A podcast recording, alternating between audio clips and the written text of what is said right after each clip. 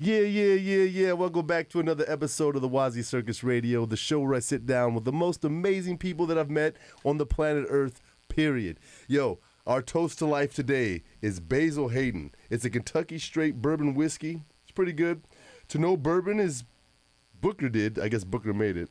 Is to love it. And to love it is to share it. With Basil Hayden, I'm not doing this. I'm not doing that for you guys. It's pretty good, though. Uh, my guest today is the United States Naval. Ah, let me do this again. Is a United States Navy Surface War Officer and Federal Executive Fellow at the Clements Center for National Security at the University of Texas at Austin, which means he's probably going to get in trouble for hanging out with me. I mean, I've done far worse. I'm sure. Commander Michael Knickerbocker. What's up, Waz? Man, what up, Mike? Hey, dude, so much fun. I don't even know where to start, but you can't say you almost got your head chopped off by a helicopter blade and, and expect me to, like, just, I can't move on. You can't just say stuff like that. How did you, uh, what helicopter? Which one was it? Uh, I couldn't tell you which one. It was a SH-60 Bravo, which is a class that we really don't use in the Navy anymore. Okay. Uh, we were doing a vertical replenishment uh, while alongside an oiler. So we were in the Western Pacific.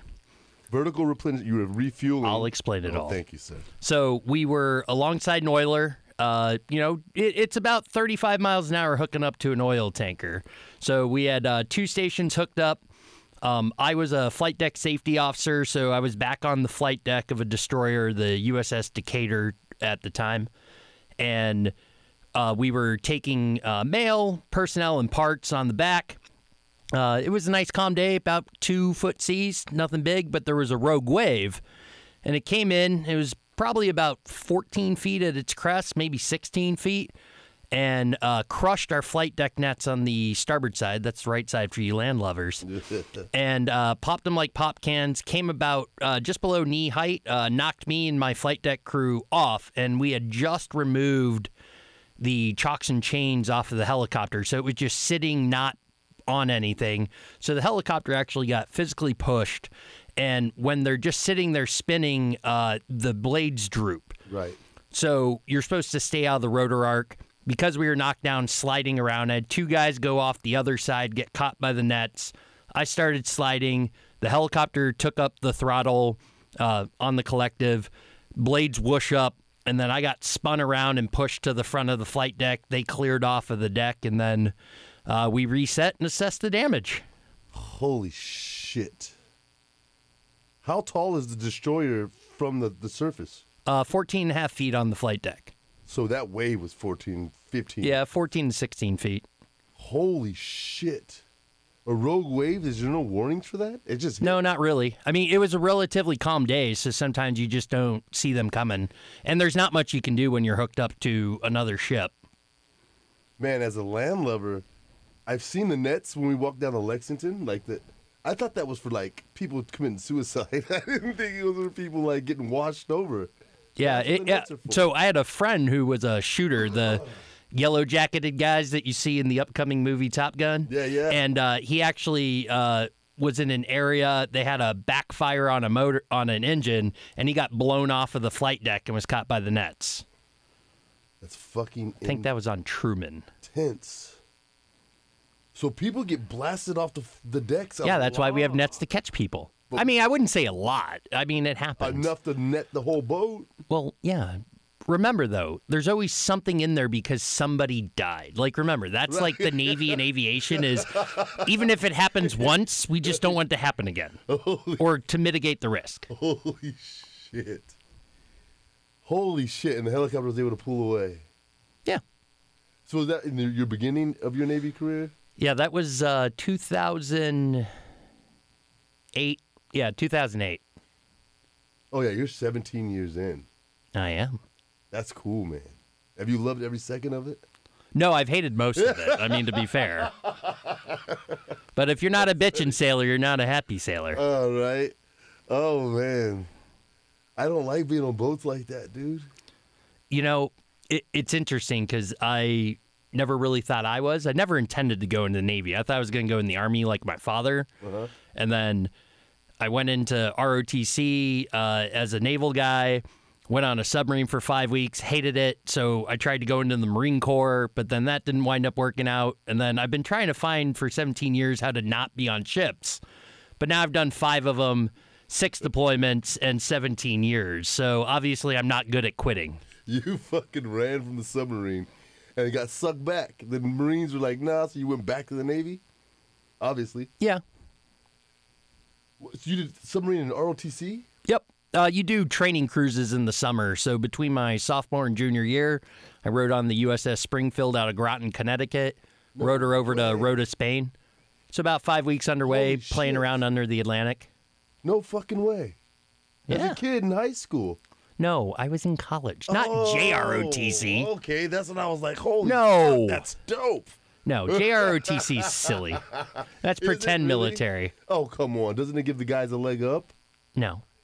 It's just for fun? It's just for nothing? They look like dorks for no fucking I mean, I couldn't tell you the difference between a JROTC and non JROTC because you basically have to Oh. teach them to forget everything they've ever taught. But So our kids are not going to JROTC.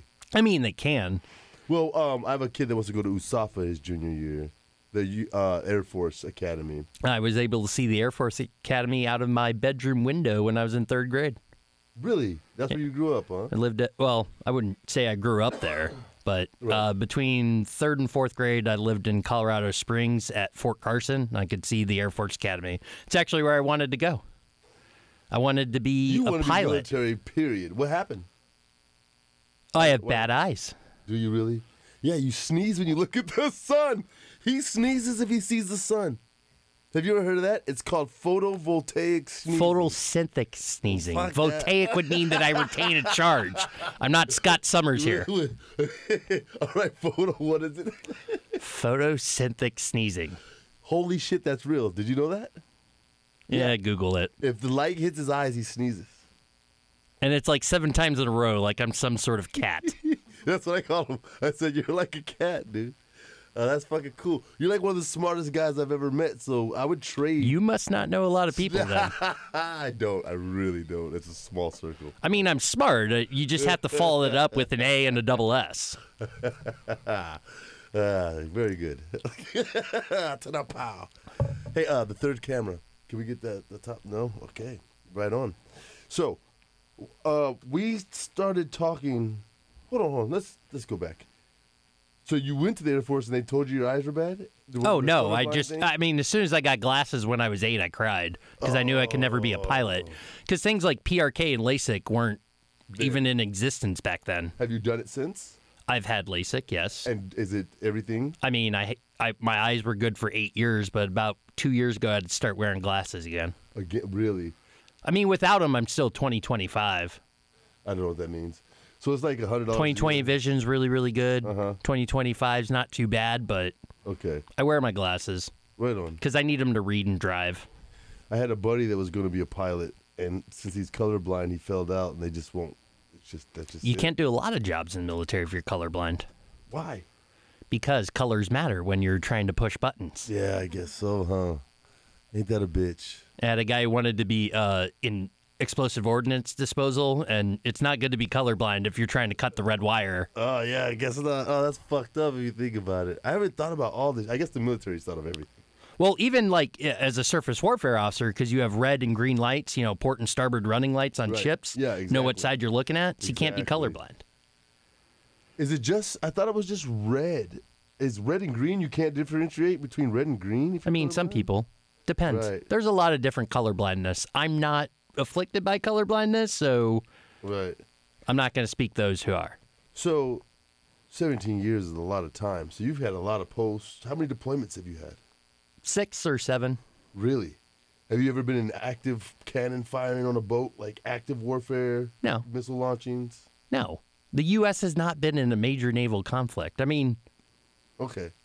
Well, we don't know. I mean, we've launched a couple. Like I, I've had friends on ships that have launched, uh, you know, Tomahawk missiles Into into different countries. Yeah, right? actually into Syria. Yeah. And then there was the USS Mason that got shot at um, in the Red Sea from the Houthi rebels, Uh-huh. and they actually engaged and defeated those missiles.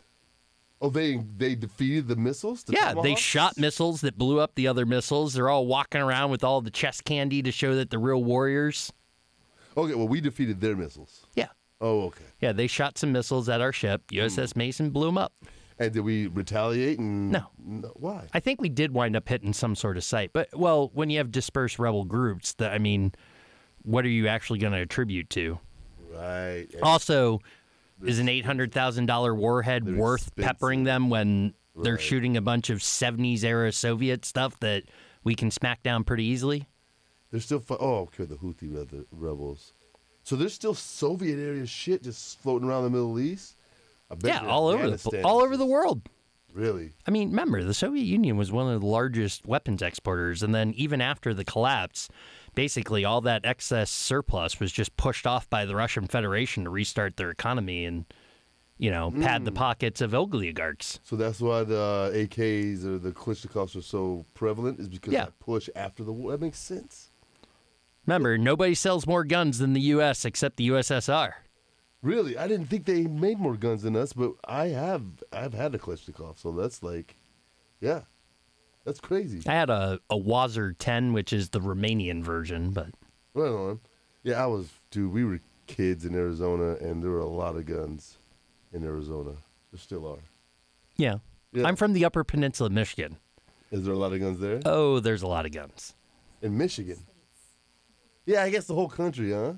Well, no, I mean, it is the like United York- States. well, We're New pretty York- gun happy. New York, you can't have guns. There's other places you can't have guns. They like Well- they, they won't let people. I mean, there's Citizens. limitations. There's actually, if you ever like traveling and you have firearms, you need to look up this book on Amazon called "The Firearm Laws of the 50 States." It's written by a lawyer. He updates it every year, and it's amazing awesome. because there's a few states that are what are called no pass-through states. Mm-hmm. Basically, you can't dri- even drive across the state. A lot of states don't matter if it's locked up separate from the ammo. You can transit through. Right. And then there's only two states in the union that don't allow any form of uh, concealed carry. So Which states are those? You know? Hawaii and Illinois. Uh, that's because Chicago. So That's because Chicago ruined everything. Yeah. But the state of Pennsylvania has it right Okay. because they have firearm laws for Pennsylvania and then firearm laws for Philadelphia, and they're separate. Oh, it should have been like that for Chicago. Yeah, and it should be like that Think in about the Michigan poor too. People of Illinois, two hours south of the city, they don't get. Oh, there's some real rednecks in southern Illinois on the banks of Mississippi. yeah, I'm sure. I, I, they got their guns. You should just leave them alone. I know I'm from way up north. When I tell people I'm a redneck, they're like, "Ah, there's no rednecks up north." And I was like, "Hey, man, we're the Alabama of Canada, Where? Where? the Upper Peninsula of Michigan, Miss. okay. north of the Mitten." No, I. Oh, okay. The other. per- Okay, now I'm putting the the fox looking thing. It Yes. looks like a fox to me. It's like a fox shoal. It always has to me. It's weird. It looks like a fox. okay, I can see that. It looks like an old lady about to go out. Yeah, and you've got Lake Superior, which looks like a wolf head. I can buy it. There we go. That's cool.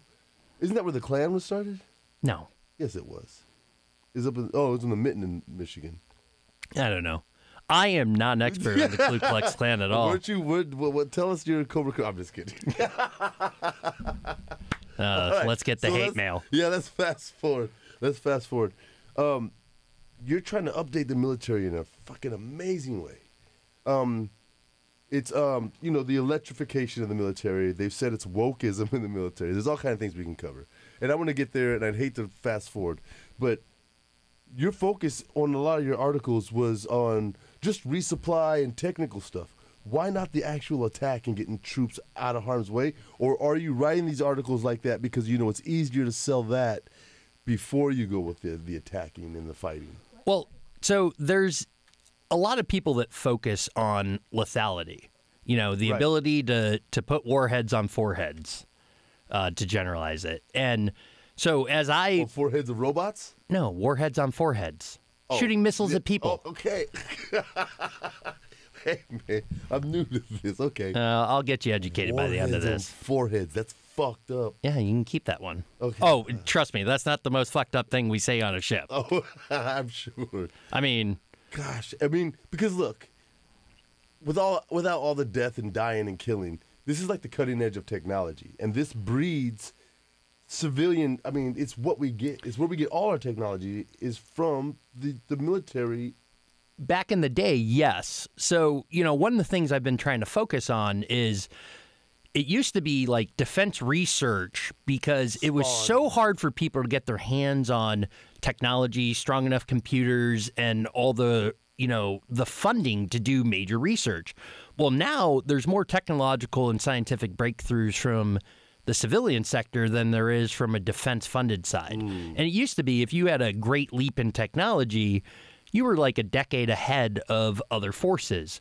Like when you look at the first Gulf War in Iraq, the reason we dominated was because we had night vision optics on Abrams tanks.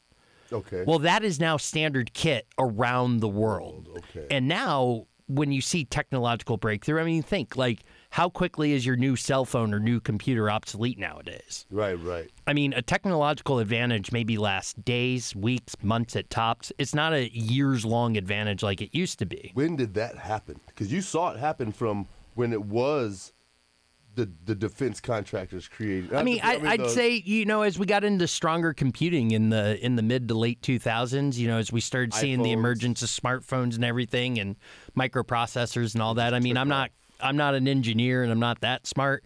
I'm an idea man.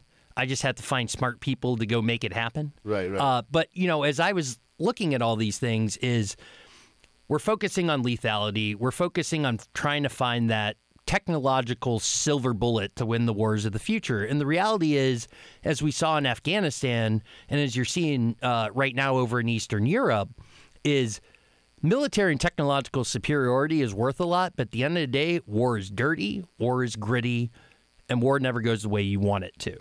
And, you know, so Americans have been spoiled by thinking that wars end in weeks or months because that's what we were used to from the post Vietnam era all the way through was things happened quickly. So now we get into Afghanistan, Iraq, you're talking decades of infighting. I mean, just to take Mosul back from uh, Islamic State, it was a nine month siege. Most Americans don't realize that Mosul took that long to retake from a bunch of ragtag goat fuckers. So you think about like everything else we're doing. So at the end of the day, what I Why did it take so long? because war is dirty, war is gritty. I mean, just try to get your kids to get their shoes on the morning. No matter, even though you know it's going to happen, still takes you longer and you're late to wherever you're going. I mean, it's just human. I mean, when someone's got a reason to fight, they're going to fight and they're going to make it hard. Right, right. And, you know, so what stretches people out? And so what I've been looking at is logistics. And then I think, you know, when we talk about innovation is not so much about innovation in terms of brand new stuff, but innovation in terms of taking a proven technology and applying it somewhere to create some self-reliance and improve resiliency. And that's kind of what I looked at in my articles with using electric vehicles cuz also I'm not saying we need a Abrams tank to be electrified because it's going to need an 8,000 pound battery hmm. to replace 410 pounds of diesel fuel. Never get it right now. Technology isn't going to make that feasible. Hmm, but if you take all the backline stuff, so you know your transport trucks are moving fuel around, tractors that are towing aircraft, and you start electrifying all that, you then free up the fuel reserves that are in a forward base or that are on board a ship to be used for tanks, airplanes, and the other things that can't be uh, electrified or right now aren't even available in some sort of series hybrid motor. That's what frees up resources. Yes, because if you look at the overall like dependency upon fuel, like you know when the Hummer got released to the public back in the '90s, it was like, hey, they get eight miles a gallon. Like they're not fuel efficient, and most of our vehicles aren't fuel efficient. So once you get into peer level conflict, so let's say we do wind up in a war with China, it's going to be a long war. How So- likely is that? I mean, I hope it's not likely at all. Right. I've got a lot of opinions on that, but I'm not going to get into it. It'll get us way off off course. That's fine.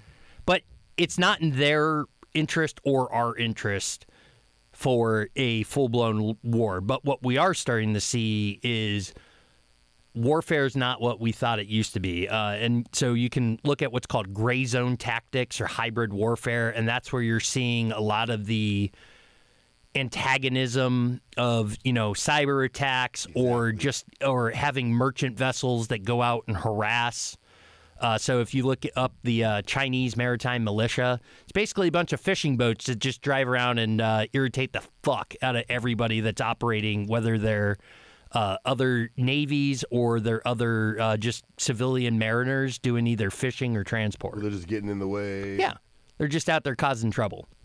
So, I mean, I I I hate to get off topic, but what if they took Taiwan?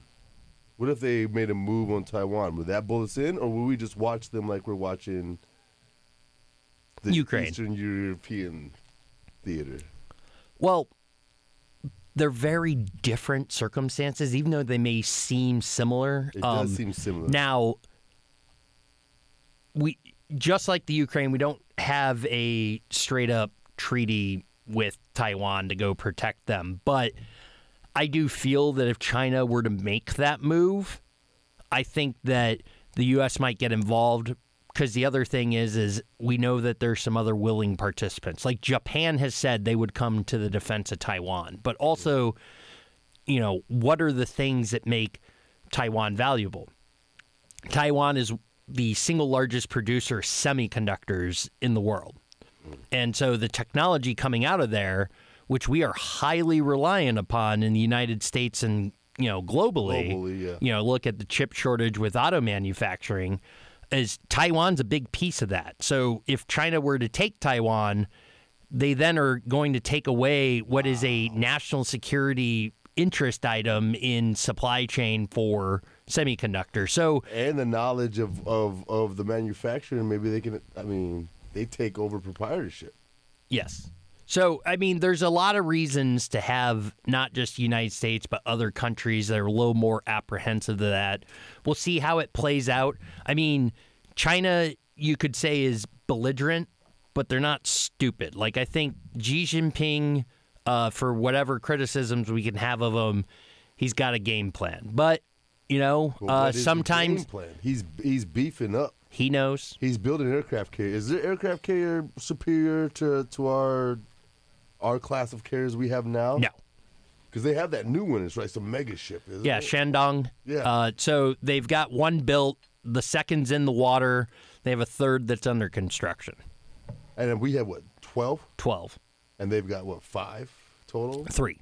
Oh, just those three total. They didn't. I mean, they're the they're planning on expanding like over the next five to ten years, and they're building them at a rate that's faster than what we're building. but Honda. our carriers are actually a lot bigger. Uh, theirs are also not nuclear. Okay. So they have some range limitations and a reliance on uh, logistic support ships for gas that our carriers don't necessarily have. Um, But they're trying to become a blue water navy. And I mean, if you want to be a blue water navy and you want to project power globally, you do it with an aircraft carrier. Is our entire carrier strike group nuclear, or are the other ships, destroyers, and the other things being refueled while the carrier's nuclear? Yeah, they're being refueled. Okay, so just, So just the way back in the 80s, we had nuclear powered cruisers, but we got rid of all the CGNs. Why? Uh, because they were too expensive to maintain. Okay. I mean, not enough bang for the buck. Right, right, right. Putin has what three?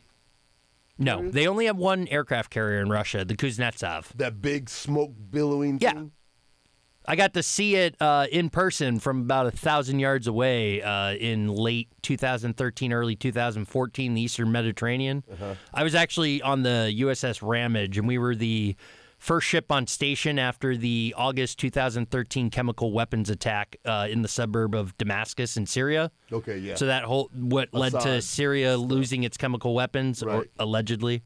Uh, I was one of the. I was sitting there off the coast for 54 days, just kind of watching the situation. We had missiles spun up, waiting to shoot. It was interesting. That's fuck. So that was the closest I came to war. Holy shit, that is war.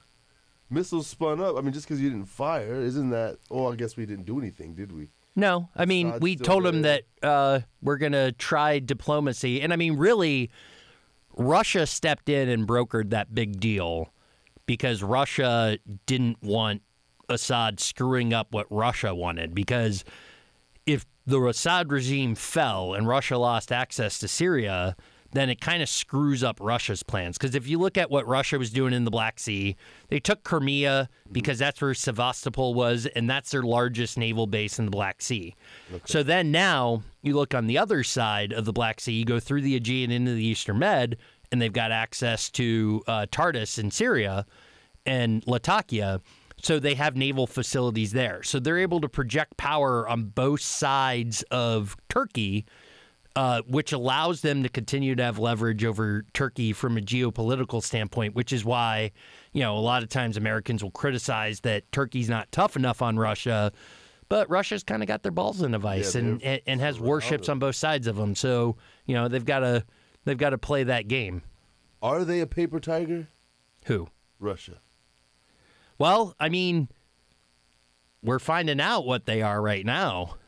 Are- those failures, or is that just the way things? Oh, we're not allowed to talk about Well, the Eastern European. Yeah, I can be a little light. What what I would just say from the generalities is we're seeing what I would say was a lot of bad planning assumptions on the part of the Russians where they just necessarily thought things were going to go differently and so approached it from a way that if they had really uh, red celled it, you know, kind of tried to devil's advocate what the Ukrainians could do, then they might have proceeded differently. And but and they had no idea about the intelligence backing and other things that were going to happen. The way they whatever. Yeah, but I'm not going to touch Yeah, that yeah, one. Right. So I under, I see how the backing actually makes it more lethal. If we were to go electric for the the movers, the tractors, the fuel suppliers. Here's a question. Is it easier to automate an electric vehicle than it is a gas powered vehicle? Is it easier? I mean, because it's electric, can you just software it up, or can, is the same possibility with a uh, with a gas powered vehicle? I mean, I think it's similar. I don't know. I'm not a I'm not a mechanical engineer. Right. I would imagine that it would be slightly easier because there's just less calculations to do. You know, that's the big thing about like an electric drivetrain is, you know, it's direct drive, and whereas you're looking having to go through clutching and everything, so there's you know some more difficulties. But you know, we've proven that autonomous uh, systems work uh, you know, with ships. Like we have autonomous boats out there that are, you know, complex diesel powertrains. They're actually more complicated than a car in a lot of ways. Oh, so I don't think it makes a huge difference. Oh, okay. Because uh, one of your articles, you were talking about how um, it's a modular repair system. Yeah, because you know you, you look at like say a Tesla, and you know you have a, a a motor that's attached directly to the axle, and okay, that motor goes bad, pull the motor, swap it out. You don't then have to you know drop the transmission and reconnect all that, and you know all the other that's things. You, you know you have to I get it. disconnect you know all the fluids that go to a traditional gasoline engine. So Wow. that repair time is longer, and kind of what my argument for getting to electrification uh, of certain vehicles and platforms is in doing that, I have guys spending less time doing those repairs. Those repairs are needed less frequently with electric vehicles. And all that does is buy me back manpower and maintenance dollars to focus on, you know, combat vehicles like attack aircraft, strike fighters, and tanks. Right. So the question of lethality is kind of like pushed to the side because efficiency allows the lethality to go ahead as it always has. It just has more backing, more and fuel. you know any jump we make in you know terms of technology with lethality someone else is going to be right there with us so you know really what i see is you're not going to get so much more advanced in another system that you have that you know indisputable uh, technological superiority so at the end of the day what matters is you said it's not possible. I, I don't think it is with the rate of technology advancement as we see nowadays because we're not the leaders anymore. The world is the leader, basically. Yeah, and I mean, so just- what one person gets, the other person gets in short order. Mm-hmm. So where I'm trying to focus my research and what I'm advocating for in my different writing is for us to focus on one, producing more munitions, not worrying about having the most advanced munitions, because I don't need 10 of the world's most sophisticated missiles doing hypersonic and all this stuff because I can have the same effects if I build 100 dumb missiles and launch them all at the same time. The hypersonic threat is it over? Do you think it's overblown? No. Oh fuck. I mean, whether you're talking subsonic, supersonic, or hypersonic, it's all a different problem set. Well, it's just the, the supersonic ones. There's there's no stopping them. It's minutes of warning and it's over. No, we can we can shoot down supersonic missiles. Can't they change direction on a dime and just like? Yeah. And we can still track it within those seconds. Yeah, Okay. Well, cool. we we have the ability. I'll chill out. It just sounds it sounds so out of control. And well, you know, the thing is, is it's it's a whole lot easier to design something to go really, really fast to hurt somebody. It's much more complicated in designing and building something that is defensive in nature. And what's you know interesting if you compare uh, the U.S. Navy to other world navies, our primary focus for years has been on defense. Like, you know, I would say that our anti ship missiles probably aren't as good as some other countries out there, but our defenses are a lot better. So, you know, I just have to be able to weather the storm, outlast them, and then take them down. Now, hmm. you know, all this is good in theory. We haven't Yeah, really been tested. Sucks. That's a shitty theory. You're just gonna sit there and take as many punches as you can, and then hopefully they get tired. Then you kick their ass. Well, I'm also shooting at them at the same time. I'm just hoping that I do more damage to them. Right, right, right. Like I'm a very poor swimmer, and my wife's like, "Well, h- how is it that you're in the Navy for so long and you can't swim?" Right. And I told her because I focus on other things. Because if I'm having to swim, I have done my other job terribly. terribly. You know, Patton always said it's you know not to die for your country, make the other son of a bitch die for his. Uh-huh. Well, I want to make the other guy swim. That's for your job. That's funny. All right, man. So drone warfare. When will it be robot to robot? That's got to be coming. I mean, I'm pretty sure we saw that on Sci-Fi with uh, Robot Wars years ago. No, but I'm talking DARPA against fucking the Russian, like um, real shit walking around, real automated, lethal. We've got them. Yeah, I mean it, and, and that's where like I deviate from a lot of people because I think that there is too much of a focus on trying to make an autonomous lethal platform, whether it's a aircraft that can fly on its own and shoot missiles, or it's a smart munition.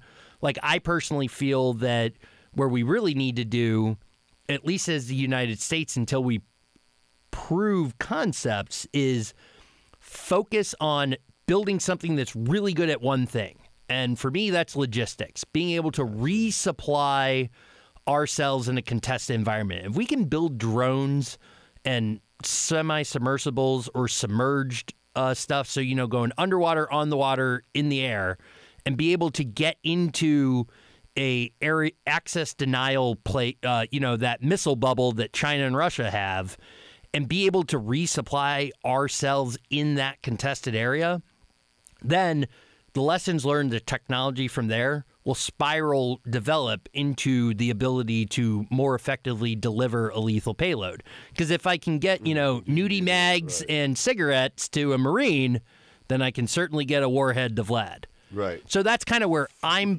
focusing is Fucking a. You can't say that. well, I mean, I'm not saying Vladimir Yeah. Ravanovich Putin. I'm just saying right. Vlad. That could be anybody. It could be anybody. It could be Zelensky. I got you. So, you know, that's my thing is I feel that, you know, if you look at all the That failed programs, like look at all the failed programs the US military's had in the years. And I think that's because I don't have access to the. we're shooting for the moon and we're cratering. And you know, you look at things like the littoral combat ship, the Zumwalt class. Uh, these are all things that are billions of dollars, years behind, over budget, and in a lot of cases, the programs have been cut. And just recently, uh, the Navy cut another program that wasn't going the way it wants. And I think it's because we're trying to get too fancy. We're looking for that technological silver bullet instead of just building something that works. It sounds. It sounds like two things. There's a romanticizing of the technology, right? They want to go th- this big, and they want to go like. they want to make a clean war, right? They want to make it more strategic. But you said war is just terrible. Of Well, some some people want to, you know, have a bedazzled 12 inch cock instead of just doing the dirty work. Someone's got to be the fluffer on the set. All right. So you're trying to get to crack up. Oh, that's funny. But yo, we've had all these sci-fi movies of like the robots going in and scanning the eyeball, looking for the criminal, or like you know, where's is that? That's out of this world technology, or is it here? What biometric identification data? Yeah, with like DARPA robots.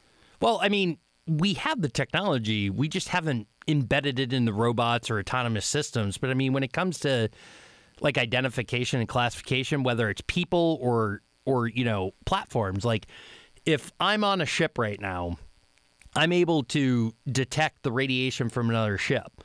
But I I won't just tell you that it's you know a Russian frigate.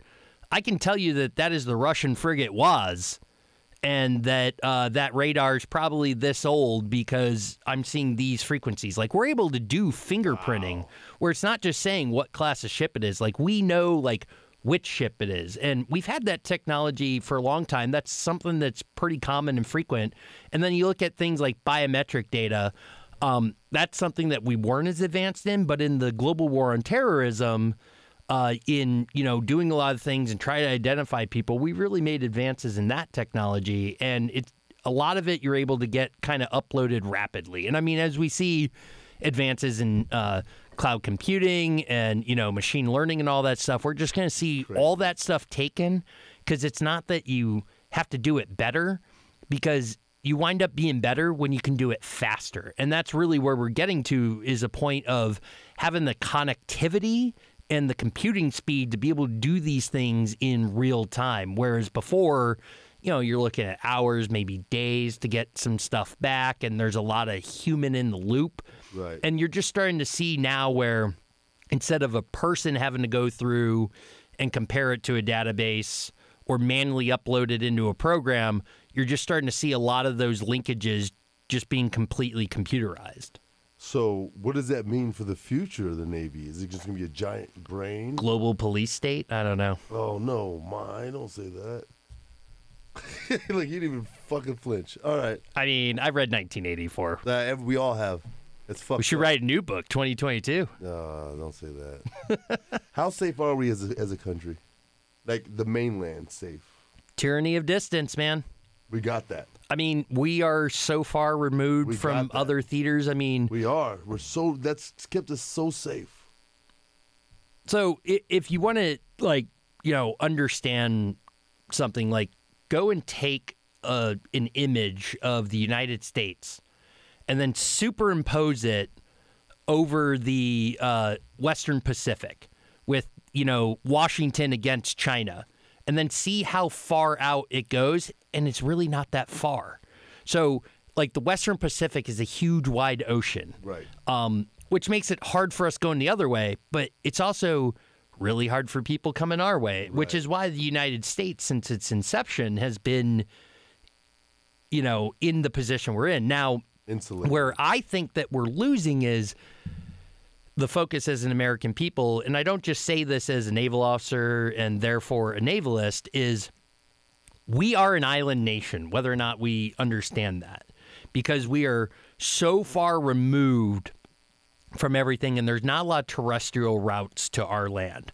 So, for people to come to us, or for us really to be able to project out in the world, we have to do it through a maritime presence. And when you look at the decline of American shipbuilding in the merchant sector, and then you look at a lot of the problems we're having with shipbuilding and maintenance uh, in the Navy, it's because Americans can't see past the end of their nose or the next election cycle or, you know, past the next meme that they're going to receive. And we really need to understand that we are a maritime state. And that is how our country was founded, for better or worse. Um, You said earlier it was a free market country, though. If the free market isn't demanding more American ships, what do you do about that without subsidizing shipbuilding? well, it's because we've outsourced everything. So why don't we? Okay, so we got to recognize that. Oh, this is what you're fighting for to bring it back. Yeah, and I mean, and that's why like there's things like the Jones Act of 1918 that a lot of people want to argue over whether it should stay in place, whether it should go away. A lot of people What, what is the Jones Act? So the Jones Act. How are you doing on whiskey? Oh, I'm good. Okay, This is gonna be my only one. right on. All right, Jones Act. And when I was a younger sailor, I could drink to the foam. Not so much nowadays. To the foam. Yeah. What does that mean? Have you ever heard the uh, the Navy hymn? Dude, only him I know is him, him, fuck him. Anchors Aweigh. Anchors aweigh. All right, we're gonna have to look up Anchors Way. You're gonna have to listen to it. That should have been your homework assignment. Uh, my homework was fucking out But yeah, one of the lines is "drink to the foam," and I mean, you know, sailors are known for drinking. Yeah, what's what's the foam? The foam, the sea foam No, like the foam of a beer, head of a beer, drink to the foam. Oh, okay. Gotcha. All right, keep up with me here. Yeah, man. I'm drinking whiskey. I mean, this is the education of Waz here, ladies and gentlemen. The education of Woz. Do you guys really put salt in your coffee? No, That's not real. Ain't that a bitch? I mean, coffee's bitter enough on a ship. Dude, Jag. I think it was on Jag. Isn't Jag Navy? What's Yeah? Harmon Rabb. Yeah, Rab. My first name's Rab. Oh yeah. Yeah, Rab Nawaz. So I've always loved Rab, and they put salt in their coffee in the Navy. Whatever. That's a fucking Well, do you know why it's called a cup of Joe? fuck. Why? because uh, there I forget his last name, but there was a Secretary of the Navy. His first name was Joe, and he was the Secretary of the Navy that removed grog rations and therefore alcohol from U.S. naval ships, like back around Civil War time. And so, as a replacement, they put coffee on ships. So it's kind of a fuck you. That's why we started calling it a cup of Joe Oh, wow. because it replaced our rum. That's fucking nuts. You know they used to stop wars to trade coffee back in the day? Yeah.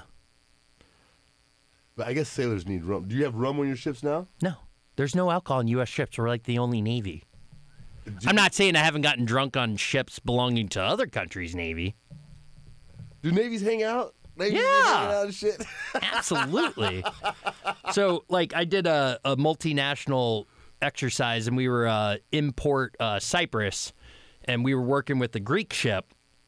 And so, after the planning conference was done, I went back with the Greek assistant operations officer. We went to his wardroom, and we got hammered on a bunch of raki. That's raki. Uh, it's like basically like the Greek version of Everclear. Oh fuck. Yeah. Yeah. No. They do, well, they, when you go to like a Greek restaurant, like they always bring you like raki. Sometimes they put some honey and stuff in it. really no. I don't know, it's pure gasoline. Oh my god, that's crazy.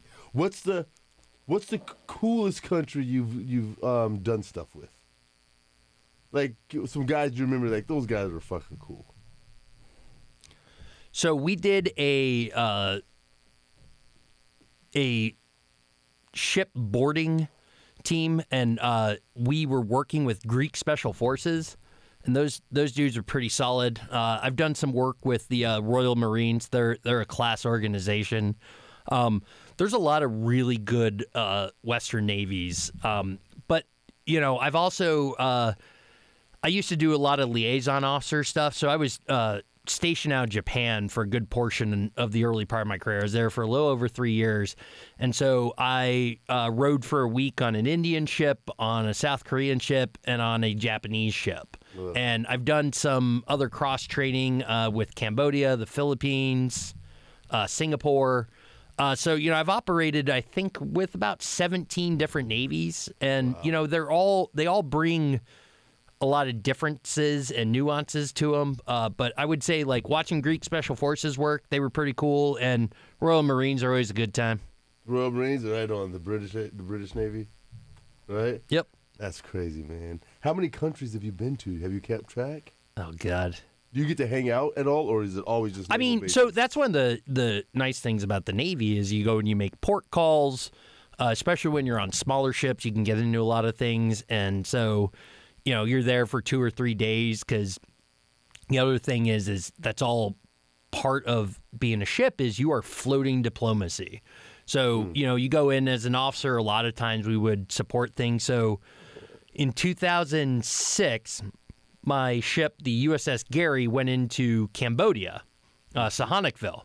That was the first uh, State Department supported visit of a U.S. military asset since the Khmer Rouge went into power under Pol Pot. So it was a big deal. And we were involved with the State Department. We had representatives from 30 militaries, including uh, ministers of defense from Cambodia and Laos and Vietnam. Uh, that were on board for a flight deck reception. So, like, that was really cool. Like, getting to go into Cambodia, and we were there for, I think, five days. Wow. Um, so we did that big event with the State Department, and then we did some uh, firefighting training with their Navy. What's our history with Cambodia? I don't. I don't know. Right off the bat, it's pre-Vietnam or that same era. Well, so we, I mean, I, I can't remember all the details, but do you know like- who Pol Pot is, No, and or the Khmer Rouge? I know. Wait, uh, wait okay. were So they th- the killing the- fields Right. in uh, outside of Ankara. So basically, Were they these the French? Were they French? no, no, no, colonies? no, no. That yeah, they were back They in the. I mean, everything yeah. in Southeast Asia was French at one point in so time. this I is them trying to get from under that thumb, and then we backed the French against them, didn't we? No. So when Pol Pot came into power, he basically murdered everyone in Cambodia, Cambodians who he thought could resist his regime, to the tune of like I think two, two and a half million people. Yeah. But uh, we had supported him coming into power, but then quickly. Uh, I can't remember if it was yeah. he turned his back on us or we were kind of like, well, this isn't what we signed up for. But Mm. we're really bad about picking The foreign leaders to run, run other countries. Like we're horrible Regime change. like you know if if the united states government was on a dating show you'd be like why are you going for that asshole and that's who we pick to run other countries and just goes amok That's fucking funny, man. Who's the most powerful navy in the world? us By far, or just a little bit? us Are we gonna be able to out-manufacture the Chinese? no What are we gonna do? but we don't have to Why? Why not? What if so that's another article i'm working on and i'm calling it globalizing defense of the global world order Okay. liberal world order um is yeah china is going to outbuild the united states which is why we need to get other countries because you know what we have that china and russia don't have a lot of Friends. friends and Friends. friends that are powerful so by leaning on people uh, like south korea japan or even the philippines who are all very good at building ships we can build a bunch of small ships real fast if we need to plus up numbers. But at the same time, they don't all need to be U.S. warships. And I Right, think they could be UN ships. What's wrong with the UN? What is up with the UN? the UN is uh, has long outlived its usefulness, in my opinion. So we just need a U- new UN of a global order against those. Well, I mean, two? just the structure of the UN at this point. I mean, let let's look at Russia. Russia has a They have permanent. much fucking power. They have a permanent seat on the Security Council. so they veto everything. So they can veto everything, including they invaded another country and can just be like, oh, UN, you can't do anything. We're vetoing this. So the UN, just the way it structured itself and making permanence of certain members of the Security Council with no mechanism to remove them if they violate the terms of the UN. mechanism needs to be needs to be created. But I mean, look at trying to get uh, you know sensible legislation pushed through domestically here in the United States. You think we're going to get a bunch of world alre- leaders to agree to a change of the. UN tar- charter? they're already there at the table. It's going to be harder to get them to a new table. Do you think? Well, everybody's got their own game, you know, and, and you you can't you can't fault someone. Like you know, right now a lot of people want to shit all over India because India is still buying Russian oil and they still have some trade things impact, but you know. India's got people pushing up on their borders between China, Pakistan, and you know they're trying to, you know, modernize their country and, and their workforce. Like they need materials and they don't have a suitable alternative right now. So To Russia. they're going to keep buying what they're buying because they need it because they don't have a way to replace it. And so they're not going to come out as strong as other countries and condemn some things, but I'm not going to fault them for that. That's why they're in Austin. Oh, God. Commander, this is fucking awesome. Thank you, sir. This has been super fun. I'm here for you. Uh, you you- you're kicking ass. We're gonna grab the book. Hey, uh, where can people find you? Do you have, you don't where do you post? Do you have an Instagram or Twitter or something that you're like active with, or you just is it just the Hill and major? Well, I, I don't do a bunch on Instagram. That's all personal stuff. Uh, but where I uh, post my articles and everything is I'm on Twitter at Mm-hmm. Salty Strategist, Okay. and then I'm on LinkedIn, Mike Knickerbocker, and so I What'd you post all me? my stuff there. I love your name, dude. Knickerbocker. I mean, it's almost got my ass kicked at a club in Chicago before. I don't doubt it, man. Hey, uh, thank you for reassuring me on the U.S. Navy's fucking strength globally. And we I mean, don't get me wrong. We have a lot of warts and we have a lot of just dumb, smart people doing stupid things all the time. But guess what?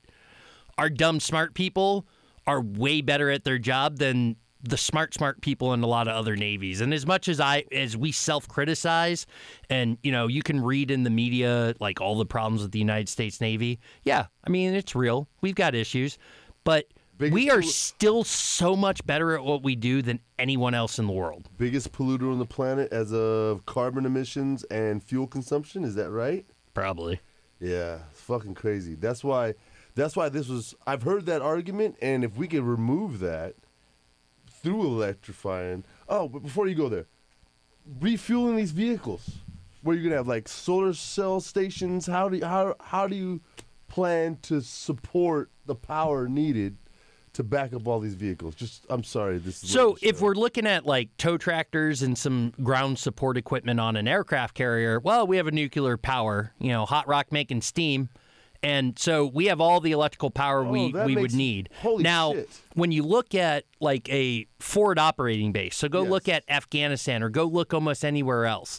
You even look at some of our more permanent stations around the world. We generate our own electricity. We don't rely on grids. foreign grids. So we're taking power anyway. And, you know, like any good military, you over engineer things. So if I need, you know, let's just make up numbers and I need 100 kilowatts, well, I'm going to have at least uh, 150 to 200 kilowatt capacity because I want to have, you know, one and a half to two times my actual need. So if you look at a forward operating base and even just having support vehicles that are electric, there's going to be available power uh, from the, you know, support equipment that we have installed in the base anyway. and that is fuel fuel power generators. yeah. What what is what role can solar play, or is it too weak at the point? I mean, it could. I just, you know, the thing is, is moving that extra material and everything. I don't think you gain an advantage because, again, the reason I said, you know, I used the title that it's a necessary awakening for electric technology in the military, not wokeness, is because honestly, I'm not out there to be an environmentalist. I'm trying to more efficiently use the resources that I already have in place so that I can be more effective at doing the gritty stuff and defeating my enemy. I'm not out there to reduce carbon emissions and reduce fuel consumption. I'm out there to realize that those things are in limited supply. So, how can I be more efficient with what I have so that I can fight harder for longer? How possible is it for a smaller nuclear reactor for FOBs to run? Well, have you seen that that's one of the things they're working on right now with DARPA? Is that is it? Yeah, they, they're trying to look for these uh, micro reactors to potentially use those to supply uh, foreign bases. yeah. And so just- and wow. and making them uh, portable and deployable. So that would be interesting to see where they get with all that. But you know, when it comes to uh, refueling something over, like people say, "Oh, you can't take a gas can." Well, actually, the technology is starting to become there where there is portable electric power, like batteries, uh, suitcases. I think one of them is a Spark Charge. Uh, you can go Google it. Just Google electric uh, jerry can, and you'll see there are companies out there that are starting to make this capacity. And one of the things I've been talking about autonomous logistics is if wow, I that's awesome. if I make a UAV that's got a battery with DC fast charging and I can fly it out and you know recharge an electric Hummer in 20 to 25 minutes, Yeah. obviously not in a, a, a hot contact situation, But just period. but you know, Yeah. the thing is, is there's things out there like the argument's like, oh, for all the charging stations in downtown Mogadishu, well, I don't need Mogadishu. If I was fighting a war right now with the U.S. military in Los Angeles, I wouldn't be using the California power grid. I'd be using my own power anyway. So we're going to bring it with us. Right. We just have to find ways to make that uh, storage capacity uh, more portable. And as we're seeing advances in battery technology, and you know, people can get batteries hooked onto their house to store an entire, you know, be able to operate three to five days an entire house. Right. Why can't I find a way to take that same storage battery, slap it on the bottom of a autonomous vehicle, and roll it all and out into a battlefield? And that, or uh, even autonomously run an entire aircraft carrier. Like you wouldn't need to any extra fuel if you're just running everything. Could could the could the nuclear reactor take support a bunch of autonomous tractors and yes, absolutely. it, it's that power. It's that good. Oh yeah. Oh, good. oh, there's sick amounts of power uh, in in our, So especially our newer on? reactors. What are they waiting on? How is that not a no-brainer? How is that not like just the easiest thought ever? Well, you got to get the technology the right to work the right way. Um, I've been on a lot of smart ships, and a lot of that smart stuff just doesn't work uh, necessarily. Like it'll work in a building and in a lab. Okay. You go wrap it in hundred tons of steel and put it in a saltwater environment that's trying to destroy everything it touches. Things don't work the same way. Gotcha. Commander Knickerbocker, thank you, sir. What's what's the name of your story, buddy? All right, so this is something that I have said throughout my life and especially my career. So the title stood out to me, seemed like a good idea at the time. That's often answered my wife when she just asked me why. What the fuck, Mike? So it began as a normal event at the DZ, but by the end it had become instability moment. Uh, no shit that I was thought I was gonna die moment. Okay, that's Yeah, where no this all shit comes that in. I See? was thought I was gonna. After trying to make you look stupid over the course of this podcast, I can't figure out an acronym. Uh, there you go. And I'm in the business of acronyms and jargon. One of our better pilots, Jim Flying W. Wal- Wilkins, was goofing around before he landed, so Jerry Ryan and I decided to challenge him by holding a wind streamer stretched between us. And you remember those things? We wanted to see if he would swoop and cut it with the propeller. He saw us and took the challenge. Then he was about 200 feet away. I started to have second thoughts. Those yellow streamers were only about 12 to 15 feet long, and that C 182, or was it a 206, started looking really big. Jim never wavered. He flew right at it and cut it just fine. The prop did not bother me so much, but I forgot the wheels stuck out pretty far. That got my attention about 0.03 seconds before Jim cut the streamer. It's amazing how short your life seems as it flashes before your eyes when you are young and dumb. From Tim Long. Yeah, Tim Long was one of the guys that put the book together. Commander, thank you very much. Well, thank you, Woz, for having me. Hey, you've given my guests a lot to think about. I mean, Or get about halfway through this being like, I don't know what this is. No, Next one, it. let's No, let's hear doubt the guy talk about ghosts. I uh, he listened to Bubba. that was a good show. Huh? I know. That was fucking haunted. Did you guys know that? No, because when I daydream autonomy and, and drones and electric warfare, it's always the fighting, but the more efficient way is to do the backup, and that that's just super intelligent. It takes guys like you, man. So what I would say though is I'm not doing any of this in an official capacity. And, and that's the thing that like a lot of my friends and family don't wrap their head around is right now I'm doing a lot of independent research because I have the free academic freedom to Right. think of other things and propose them. And I'm doing that by writing op-eds and commentaries for different outlets.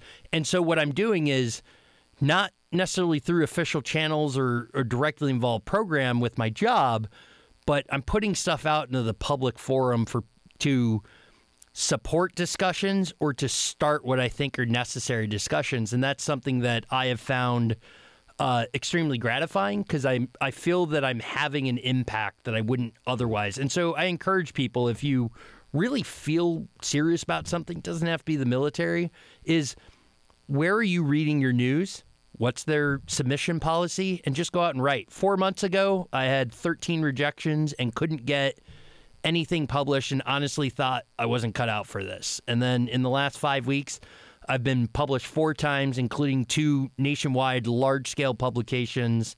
And it's just a matter of going through the process, believing in yourself, and then just doing your research, backing it up with good thought, and getting it out into the world. And if one person rejects you, so my article in The Hill that was kind of like my big break was rejected uh, by a different publication. I sent it to the Washington Post on Monday. They said thank you, doesn't fit with what we're doing. And so I didn't change it. I didn't waver. I just went and submitted to someone else because I believed in the piece. Mm-hmm. And uh, it got published within 24 hours. So I know it was mind blowing. I know people have been trying for a long time to get into the Hill and were like, what? You got in there in one day? Yeah. And I wrote the article on the previous Friday and was published on Wednesday. Well, good for you, man. No, no, it's just, it's a different take. It's the smarter take at this. It's the less, like I was saying, romantic.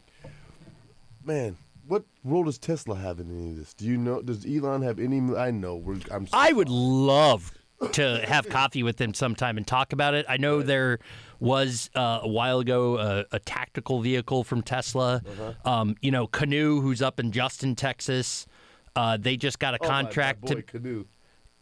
I don't know who the fuck Oh, that is. I'm C A. N O O Canoo. okay. They're an electric vehicle company, kind of kind of silly looking, different looking, but uh, they actually just scored the contract to build uh, an all electric uh, Mars rover for the upcoming manned mission to the moon. Texas company. Not Mars rover, Moon rover. Moon rover. We have a buddy that's working on the Artemis project at NASA.